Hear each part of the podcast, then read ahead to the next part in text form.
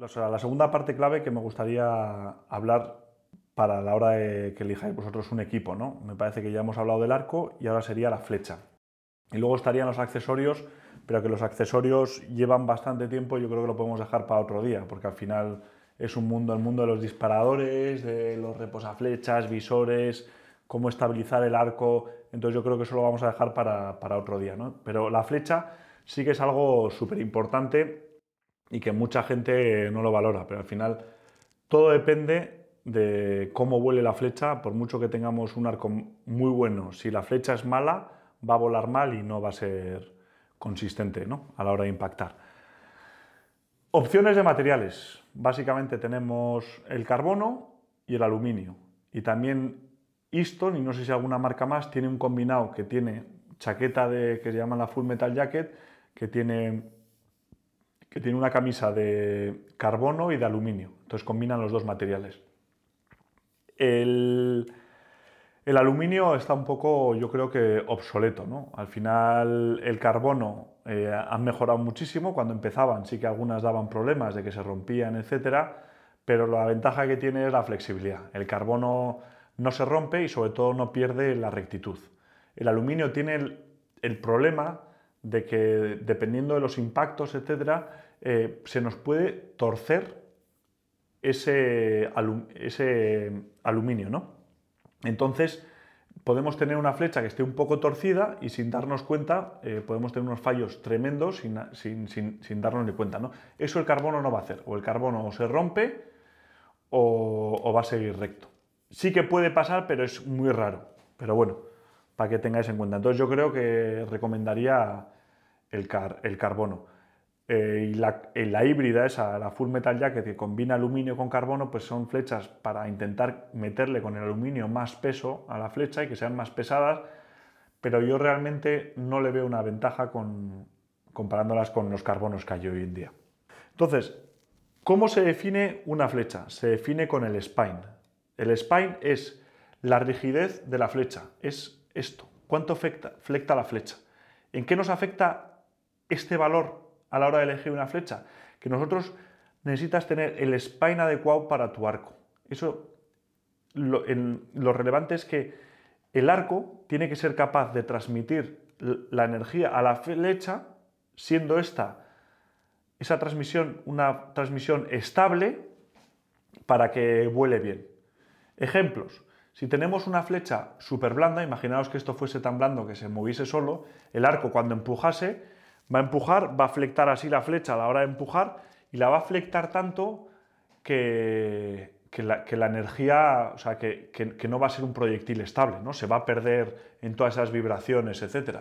Y lo mismo que si fuese una flecha tan rígida que cuando la intente empujar el arco, no, no, vibre nada, no flecte nada, entonces no sea capaz de absorber toda esa energía, ¿no? Porque al final, de alguna forma, tiene que transmitir el arco a la flecha esa energía, ¿no?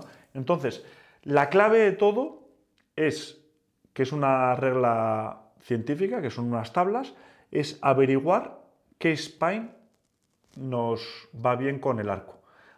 Como muchos venís del rifle, al final sería saber qué calibre, como en un rifle de bala, va bien a, nuestro cañón, ¿no? ¿Cómo sabemos el spine que viene a nuestros arcos? Pues esto, si os metéis en, internet, hay unas tablas que los fabricantes de los distintos modelos nos dan, en la que tú entras con tu potencia, tu apertura y una serie de valores y ellos te dicen qué flecha de qué calibre va a ser el adecuado para, para tu arco. O sea, no es cuál te va bien, cuál te va mal, es básicamente hay que irse a las tablas y averiguar qué calibre nos va bien, ¿no? Entonces, para que tengáis una idea, no es simplemente, hay, tablas muy, muy simples que son la potencia y la apertura, y eso no es así, porque al final, qué flecha se adecua a nuestro arco nos va, a depender de qué energía que, queramos, que, o sea, qué energía tiene nuestro arco para saber qué características tiene que tener la flecha para absorber esa energía, ¿no? Entonces, más que solo de la potencia y la apertura, va a depender de la velocidad de nuestro arco, del peso en la punta, de, una serie de factores. Entonces es muy importante que hay una serie como de aplicaciones, cuando vayamos a esas páginas, que nos dicen nuestra potencia dinámica, o no sé cómo la llaman, que es como nuestra potencia ajustada eh, para meter factores como la velocidad del arco, nuestra apertura, el peso en la punta, etc. Entonces, que no es solo la potencia y la apertura, sino que cuando busquéis online qué spine es vuestro adecuado, eh, busquéis y os fijéis que hay más cosas que, afectan, ¿no? porque al final cuanto más rápido es el arco, eh, la flecha tiene que comportarse distinta para absorber toda esa energía. ¿no? Luego, de respecto al spine, es muy importante que tengamos también eh, un par de factores en la cabeza que afectan muy directamente al spine, ¿no? que es la longitud de la flecha. Al final eso es muy fácil de verlo, ¿no? Cuanto más larga la flecha, más fácil va a ser para mí doblar esa flecha, ¿no? Que en cambio, si fuese muy corta, la flecha sería mucho más rígida, ¿no? Porque no, no, no flecta, ¿no? Entonces, depende de nuestra longitud de la flecha y luego depende también del peso de la punta, ¿no? Al final, si aquí pusiésemos una punta muy pesada, pusiésemos un peso enorme y moviésemos la flecha así de arriba abajo, ese peso haría que la, flecha flecte más y sea menos rígida.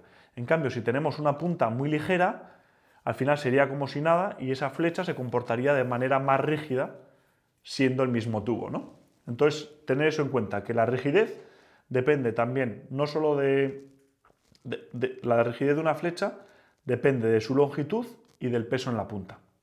Una de las cosas que tenemos que ver a la hora de ver qué flecha elegir es la longitud de la flecha, que eso va a depender de nuestra apertura. Al final nosotros queremos que cuando el arco esté abierto, no queremos que la flecha se nos meta aquí dentro de la ventana, porque entonces la cuchilla nos pegaría en la ventana y sería un peligro, ¿no? Porque al final cuando tenemos aquí la mano para tirar, el dedo está prácticamente ahí, ¿no?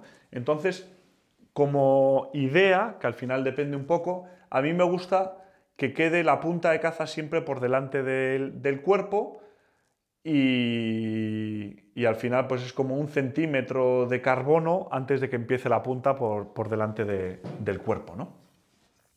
Para que tengáis como, como idea. Una vez que hemos elegido el calibre, yo recomiendo que elijáis el calibre. Yo no me volvería loco buscando un calibre que he visto alguna pregunta por ahí, un calibre mayor para luego meterle tal, no sé qué.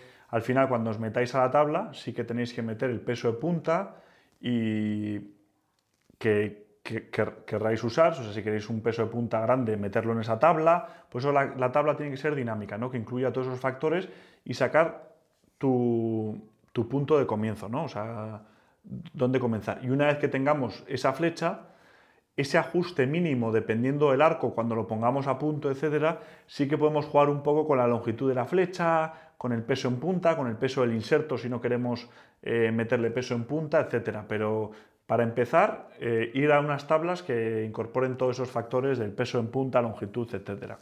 Esas tablas nos van a dar la rigidez de la flecha y con esa rigidez podemos buscar entre los distintos fabricantes en la gama de productos que tienen, qué producto se adecua a nosotros. Porque eh, una flecha, todos los fabricantes tendrán con la misma rigidez flechas más pesadas, flechas más ligeras, flechas más caras, flechas más baratas. Entonces, con ese valor, pues digo, oye, mira, yo me gusta cazar a rececho y quiero una flecha que sea ligera, ¿no? Pues mi spine me he metido en las tablas y es un 350 de spine para las flechas Carbon Express, ¿no? Como quiero una flecha ligera, pues miro entre sus modelos y tiene pues la máxima red, la máxima blue y miro que la flecha más ligera para, para eso sería pues la XRZ y este es el modelo que he elegido. Y esa flecha con mi longitud, que son 28 y medio creo que es, eh, pues me da un peso de flecha total de, con 100 grains en punta de 385 grains totales la flecha esta para rececho. Si yo me voy ahora a África y quiero buscar un, búfalo, por ejemplo, pues en vez de 100 grains en punta, le voy a meter una punta pesada, pues le voy a meter 200 grains de punta y le voy a meter un inserto un poco más pesado. Eh, pues ya me tengo que volver a meter otra vez en la tabla, igual, pues con 80 libras, porque voy a ir con un arco más pesado, ¿no? Me meto otra vez en la tabla, busco qué spine con ese peso punta y tal me viene bien y cuando busque ese spine, eh, que será pues 3,50 otra vez igual. Eh, busco entre los modelos de flechas que tiene Carbon Express la que más grains per inch, que son los, los grains por pulgada, que tenga la flecha para tener una flecha más pesada que me dé más penetración. Una flecha igual que en, peso total me va a meter en 550 grains o 600 para, para un búfalo, ¿no? Entonces, elegimos los grains, buscamos eh, cuál es nuestro, nuestro spine perfecto y entre los modelos de, la, de los fabricantes elegimos qué flecha se adecua por el peso. Para que tengáis referencias de peso, 385 grains es una flecha súper ligera. Yo creo que es lo más bajo que se puede ir. ¿Por qué uso una flecha muy ligera? Porque con 70 libras y con la velocidad que saca mi arco, la penetración no es un problema, porque es una flecha que va con muchísima energía, pero yo lo que priorizo en mi equipo de rececho es una flecha que tenga mucha rasante, que me permita, si tengo que hacer un, calcular una distancia a ojo a un animal, que la variación, porque me equivoque dos o tres metros, no sea grande, eh, que pueda tirar más lejos, que la flecha llegue antes. Al final, esta es un equipo muy enfocado a rececho. Si mi prioridad es la penetración, como en caso de ir a un búfalo o igual unas esperas de jabalí, más que la rasante, pues necesito buscar flechas más pesadas, ¿no? y entonces ya nos estamos metiendo en flechas igual de 500 grains. Como valores de referencia, 380, lo mínimo que yo me iría. 420, 450, un peso muy bueno para rececho, para espera, un poco para todo, ¿no? Y ya pesos de 500 para arriba, ya cosas muy específicas, ¿no? Que necesitemos mucha penetración, tal vez para esperas en jabalí o ya para animales ya grandes. Más elementos que tengamos la flecha, ¿no? Pues ya hemos hablado la punta, que al final el tema de la punta de caza, ya hablaré un día que eso da para un tema solo para ello. Eh, estarían los pesos, ¿no? que va de 100 grains y 125, que son los más comunes, a luego ya pesos más grandes, que son 150, 200, que ya son un poco más específicos y a veces cuesta más encontrar. Eh, también tenemos el inserto aquí adelante, ¿no? Entonces, podemos ganar el peso, si nos interesa ganar el peso en la punta, pues para tener más peso, para adelantar el, FOC, que ahora lo explicaré, o etcétera, eh, podemos ganarlo dándole peso a la punta o dándole peso al inserto también. De tal forma que la ventaja que tiene darle el peso al inserto es que comprando un inserto más pesado, tal vez podamos seguir usando las puntas más fáciles de encontrar en el mercado, que tengamos una mayor gama de modelos para elegir, ¿no? porque de 100 y 125 grains tenemos puntas para aburrir de todos tipos de, colores, modelos, tamaños y formas. ¿no? Sí, luego tenemos el, culatín, que es muy importante. El culatín la gente no, lo valora y dice, ah, eso es, un culatín, ¿no? Pero es muy importante que el culatín eh, nos quede bien ajustado aquí a, lo que es la cuerda, ¿no? El culatín en la cuerda, cuando lo enganchamos, tiene que ser capaz de moverse de arriba a abajo, pero sin holgura. O sea, la flecha no, no puede tener holgura a la hora para girar. O sea, que cuando lo enganchemos en la cuerda tiene que estar suave para que no pince y no esté apretado, pero no puede tener holgura de rotación para que no, haya variaciones a la hora de tirar. Y es muy importante que el diseño del culatín y sobre todo cómo hayamos montado el loop, que cuando lo probemos es que cuando abramos el arco, como al abrir el arco eh, la flecha se va a meter en ángulo, el loop, que es la cuerdita esta que tenemos aquí, va a presionar ese culatín y ese culatín para... Eh, es muy clásico el error de que queda presionado el culatín y hay veces que mucha gente igual cuando abre se ve que la flecha se levanta un poco hacia arriba y es por la presión que tiene el culatín aquí atrás. Entonces es importante que tenga aquí holgura para que no tenga ningún tipo de presión la cuerda y solo esté apoyado la flecha por el culatín, solo esté apoyado en la cuerda y la suelta sea, sea limpia. ¿no?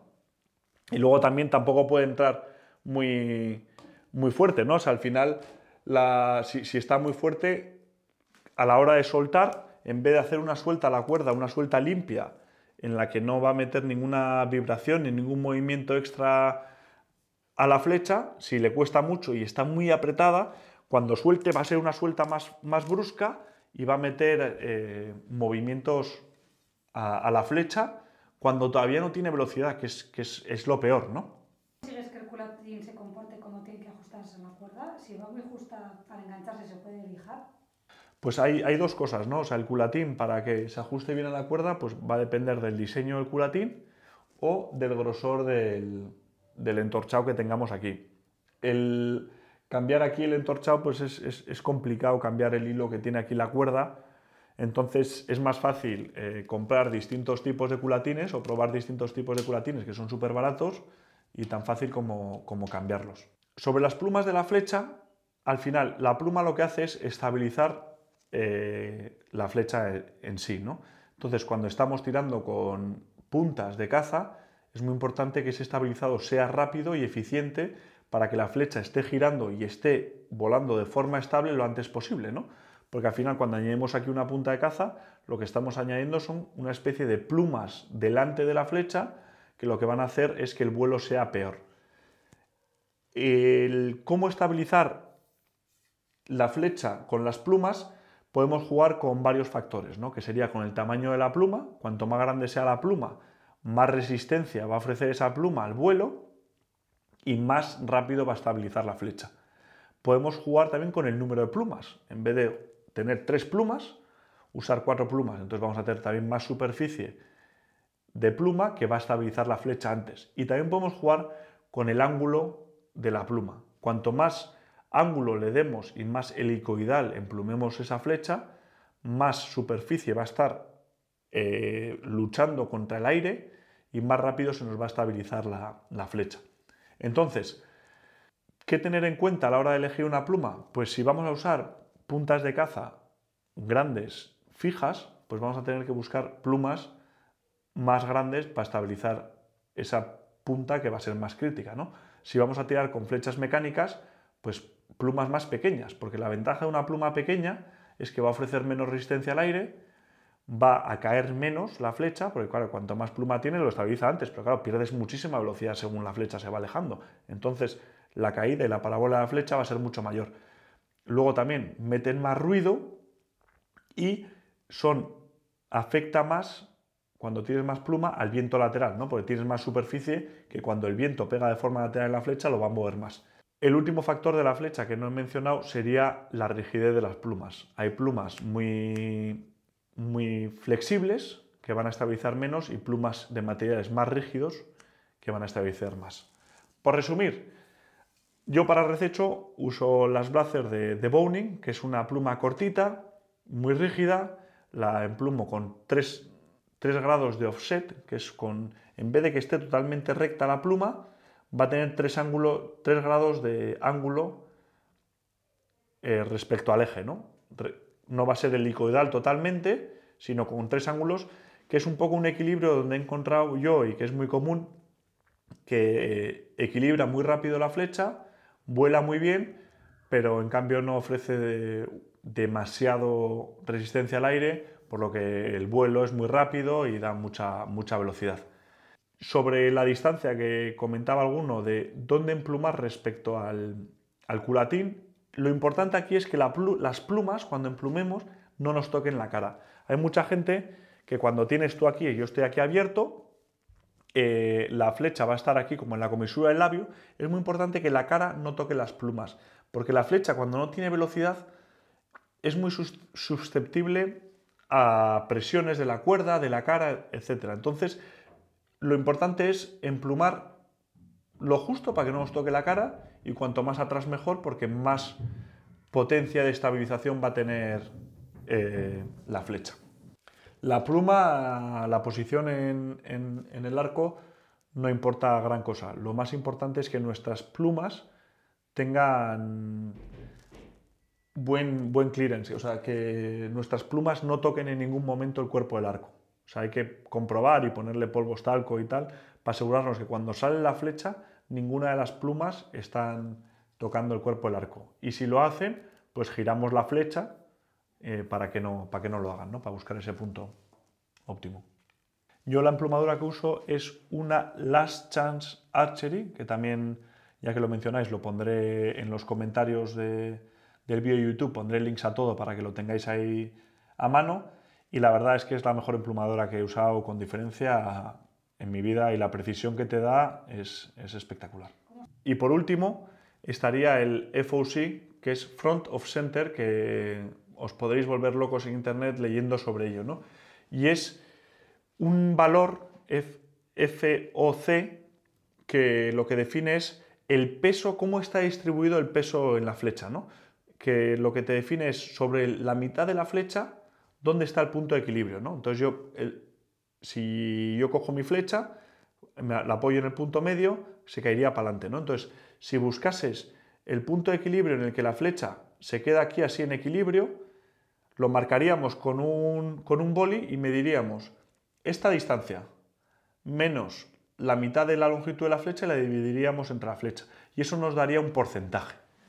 Y para que tengáis una idea, porque al final, cuanto más adelantado tengamos el peso en la flecha, más equilibrada va a ser el, vuelo de esa flecha, ¿no? Y menos estabilización vamos a tener que tener detrás de la flecha. Eh, ¿Cómo haceros un ejemplo? Aquí si pusiésemos una bola muy pesada, la lanzásemos y el resto de la flecha va a seguir donde vaya todo ese peso, ¿no? Porque al final el peso está súper adelantado. En cambio, si ese peso, si esta flecha fuese muy ligero, eh, no, estaría, siguiendo ese peso.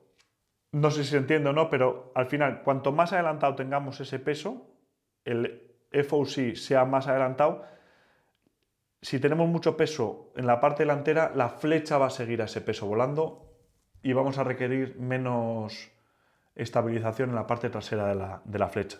Como referencia, un 8, un 12% suelen ser los valores de caza. Yo estoy en la parte baja de esos valores porque al final mi prioridad es que la flecha sea ligera, entonces no le quiero añadir mucho peso en la punta, porque lo que busco es la rasante. Y para compensar no tener ese peso en la punta y que ese vuelo no sea más estable, lo que me centro es en tener un buen equilibrio en la parte de las plumas. Y dicho esto, serían un poco las cosas a tener en cuenta a la hora de, elegir el tipo de flecha que se adecue a nuestro arco. Luego, una de las cosas también, uno de los factores que también se, por los que se define la flecha es por la rectitud que eso va directamente en relación al precio, ¿no? O sea, cuanto más recta sea la flecha, cuanto a la tolerancia de la rectitud de esa flecha sea menor, el proceso de calidad va a ser mucho más caro y vas a tener que tirar muchas más flechas de carbono para que todas estén en esa tolerancia muy estrecha. Entonces, las flechas más precisas van a tener una tolerancia muy alta y van a ser más caras simplemente por eso, ¿no? Por, por cómo por cómo haces el control de calidad para que todas las flechas sean lo más igual posible. Sobre cuánto merece gastarse la pena el dinero en una flecha o no, porque tenemos docenas de que media docena valen 120 euros a flechas que la docena vale 60. Entonces, ¿qué damos nuestra prioridad? Yo creo que una flecha buena, invertir en una flecha buena es, es importante porque al final va a ser mucho más preciso su vuelo. La energía, yo he hecho pruebas con flechas muy malas y la energía que el arco va a transmitir a esa flecha va a ser mucho más, mucho más eficiente mucho mayor en una flecha de alta calidad. Nosotros en, cuando yo estuve en Hawái lo probamos con unas flechas de, de un amigo mío y eran unas flechas chinas muy baratas y era curioso porque siendo sus flechas bastante más ligeras que las mías, las mías eran más rápidas y eso es porque la flecha, al ser de mayor calidad, era capaz de absorber mejor la energía del arco y de forma más eficiente. Y aparte agrupaba mejor y aparte eran mucho más resistentes. Al final hay flechas muy baratas, pero que al final en cuanto tocas una piedra se rompen. Y hay flechas de calidad que, aguantan miles de tiros y piedras, llega hasta borrarse el logotipo de tirar a animales o piedras o arbustos o, dianas. ¿no? Entonces yo creo que tiene que haber un equilibrio.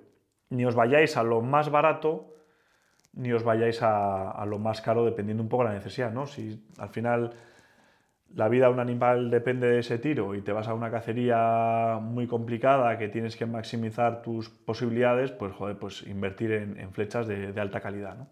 Una de las cosas que hay que tener en cuenta también de las flechas de calidad es que el spine va a ser más consistente y la forma de flectar la flecha va a ser más consistente y nos va a dar más precisión.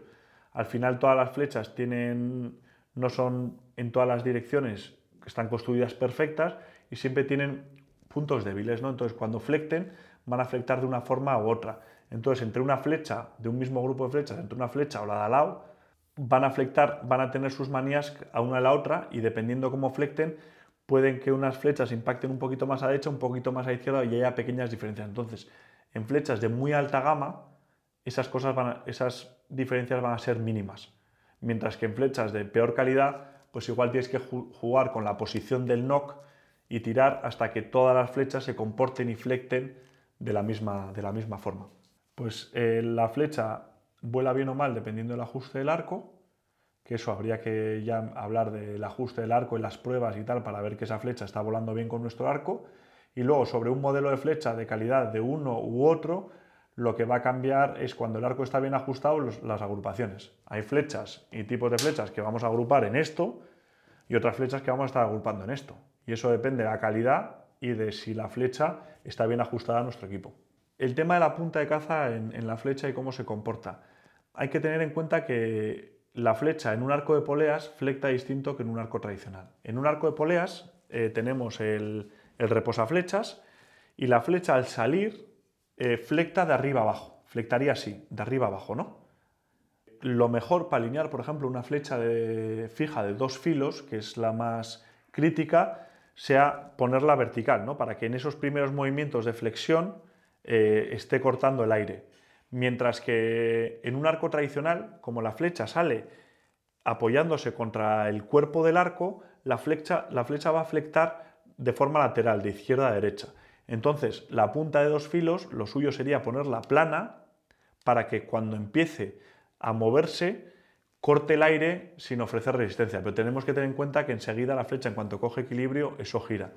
Y las puntas de tres filos, al final lo suyo es probar y tirar con, el arco y ver que nos vuelan bien, porque las aerodinámicas hay muchas teorías, desde que es mejor que trabajen en conjunto con la pluma, a que es mejor que por turbulencias y no sé qué trabajen en, forma opuesta. O sea que lo mejor ponerla y tirar una diana y probar que nos vuelan exactamente igual que las de entrenamiento. Y yo creo que con esto un poco cubriría las cosas a tener en cuenta a la hora de elegir la flecha.